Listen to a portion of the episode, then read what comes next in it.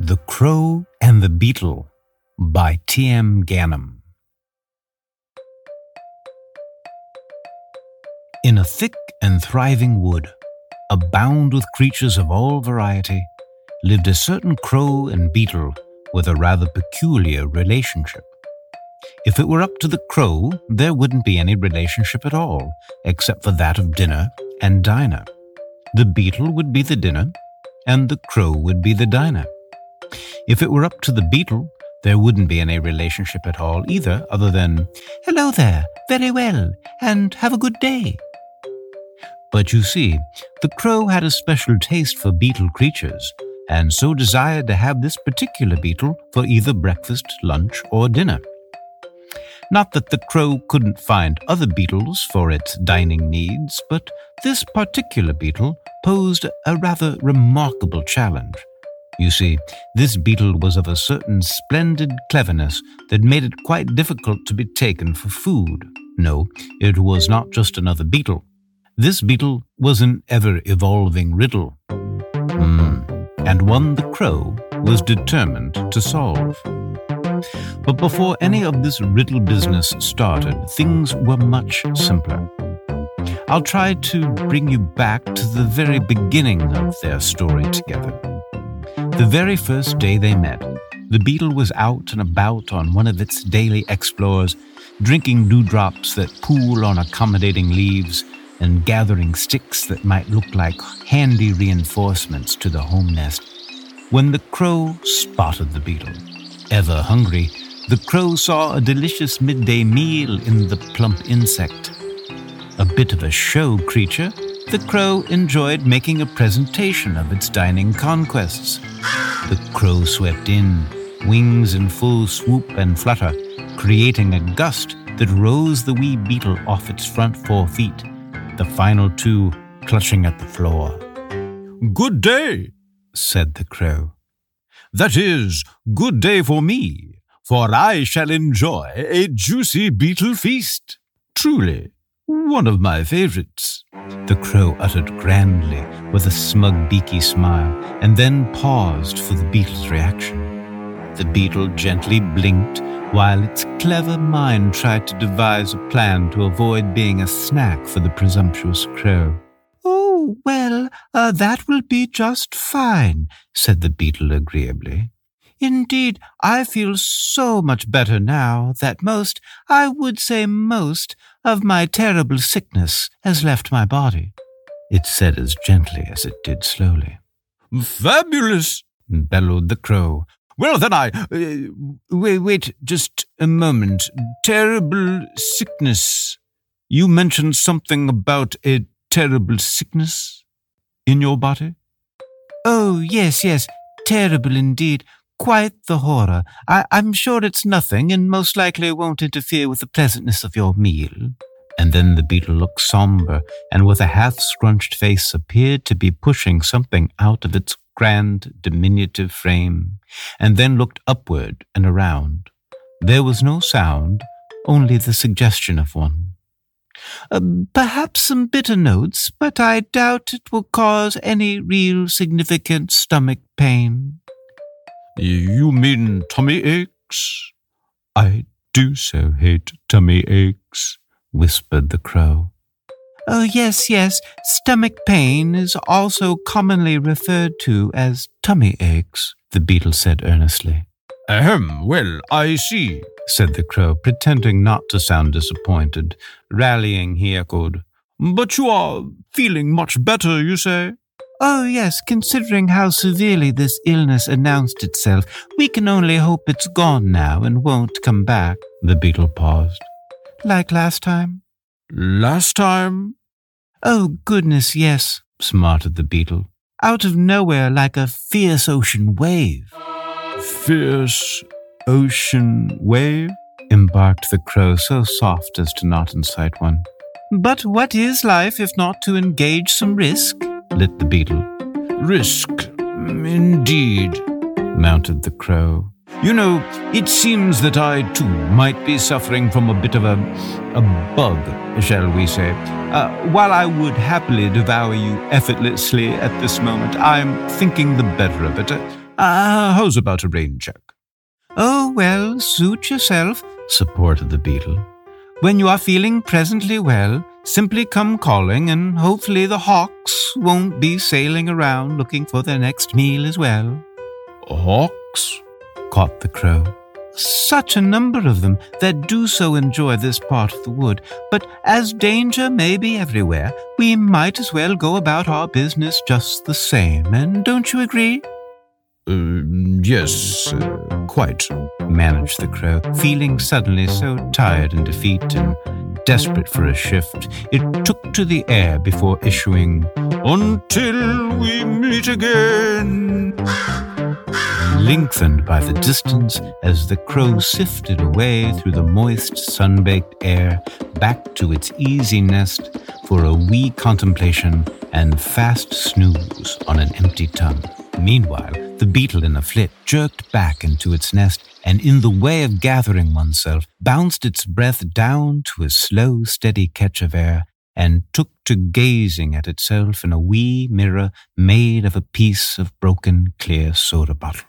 It is very unbecoming of one to lie, the beetle scolded itself, holding its eyes in a cold stare. Indeed, the beetle was not feeling ill at all, and there were no more hawks in this part of the wood than anywhere else. And then the beetle reminded itself that it was also unbecoming to scold oneself. That crow was going to eat me. It would definitely have been unbecoming to be eaten and digested. Though reckoning further, the beetle swung again. Though to lie is to foul against nature, and if scolding oneself fouls also, I should at least attempt to make good on things. Hmm, but how? The beetle tapped its pincers, thinking, thinking. That crow, how obnoxiously proud! Hmm, but of course, who can begrudge a spot of hunger? and we all have our favorite flavors. The beetle empathized. I wouldn't doubt beetle being among the best, the beetle conceded humbly. And there's no doubt that the crow's hunger shall return. And then suddenly the beetle erupted. I have just the thing.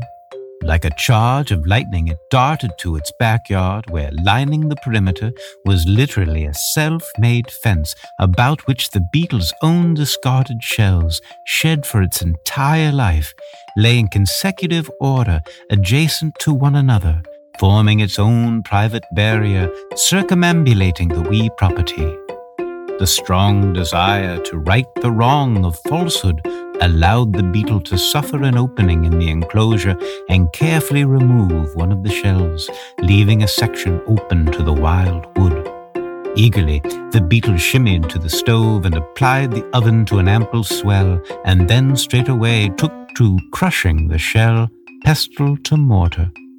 The beetle then reached for jars containing the sweets of maple sap and persimmon, the sour of crabapples and marjoram, and the bitters of walnut and sycamore bark, and mixed the bunch into a potent mass upon which it poured the thick cream of milkweed stalk, and stirred it to a puffy quaff, and then transported the batch to a baking tin and added it to the oven, judging the time for three whippoorwill calls. The beetle waited for a spell as the forest considered the evening. And waited, and then it heard the distant happy call.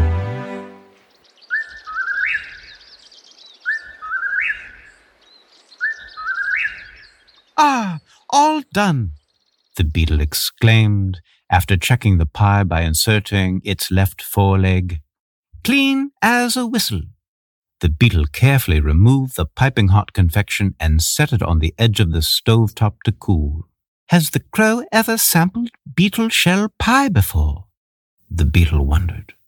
The beetle quickly packed up the sweet and savory pie and fastened it to the traveling harness and then the harness to its regal body and followed its extraordinary sense of smell to the crow's roost. Upon arriving, the beetle observed the crow staring blankly through a rhomboid crevice in the hearty sticks of the nest, as if pondering the absurdity of life. until the drag of the beetle's approaching feet startled the crow's head back to face the beetle, whose smile and outstretched legs presented beetle shell pie. The crow jumped upright and towered over the gracious beetle, who confidently ordered the crow to sit down, please, and won't you? The crow, miffed by such presumption, screeched, Beetle, the nerve to find me at my branch and command me in my nest. Ah, quite. The same as you did me. Quite. The beetle observed. Ah, um, stammered the crow. And to you I bring food, whereas you would, um, take me food. Isn't that right?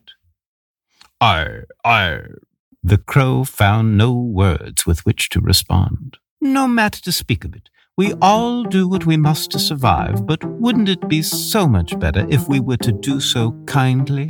Yes? Anywho, that is why I'm here today, actually. I am trying to survive the kindest way I can. The beetle said, attempting to sound pleasant, and cleared its wee throat and rescued, Shall you some beetle shell pie? made from my own shell three springs ago. I'm sure you'll enjoy it. There was a long pause before the crow could speak. Oh my! dripped the crow slowly, realizing what was happening. So terribly kind. The crow's eyes moistened as its elegant beaks delicately clasped the pie tin and gently transferred it to the table. Please, have some, encouraged the beetle. The crow was still in the way of one collecting oneself and paused further. Won't you join me? requested the crow hopefully. Oh, no, thank you, said the beetle gently. I must never get too full of myself. It is all for you. I realize you would prefer to have the whole of me, but I am simply not quite that generous of a soul. Oh, dear me, the crow interrupted. I believe you are quite generous indeed. And snatched a morsel of the pie with its long beak. Mmm, fabulous, issued the crow, tilting its noble head from side to side, and continued, Perhaps not quite so fabulous as dining real flesh. There's something about the juicy parts the crow went on perhaps too liberally, and upon realizing this, pinched its stout tongue tween the tips of its beak to suspend yet another word. Seeing the look in the crow's eye, the beetle determined its work there was done, and started to sashay to the edge of the branch and offered farewell. Until next time, the beetle called, firming up its harness and scuttling away. Until next. But before the crow could utter full reciprocity, it saw the wee beetle suddenly descended upon by an ornery robin, who nipped the whirlwinded beetle tween its beaky clasps and began to lift off when the indignant crow instinctively slapped the air vigorously with its lengthy wings and called a mighty shriek that stunned the robin into releasing his clench suspending the beetle in midair for three flaps of the departing robin's wings until the now falling beetle pulled out its seldom used pocket wings and elegantly navigated the tree's upper limbs until the beetle lit safely, not to mention handsomely, on a fat bough several feet below the crow's nest. The crow looked down at the beetle. The beetle stared up at the crow the crow and the beetle held stare in a shared knowing that theirs was a strange yet special relationship. The beetle tipped its pincers at the crow and began to descend the tree back to its home in the inner nook of the forest. Until next time, called the crow, watching what would have been such a delicious meal simply walk away. The crow thought that despite the beetle's kindness, and despite the crow's own brand of heroism, the crow still wasn't convinced it could repeat such restraint upon their next encounter. And I shall cross that bridge when I come to it. The crow consoled itself and began feasting upon the beetle shell pie with great delight, with both the crow and the beetle living to see another day.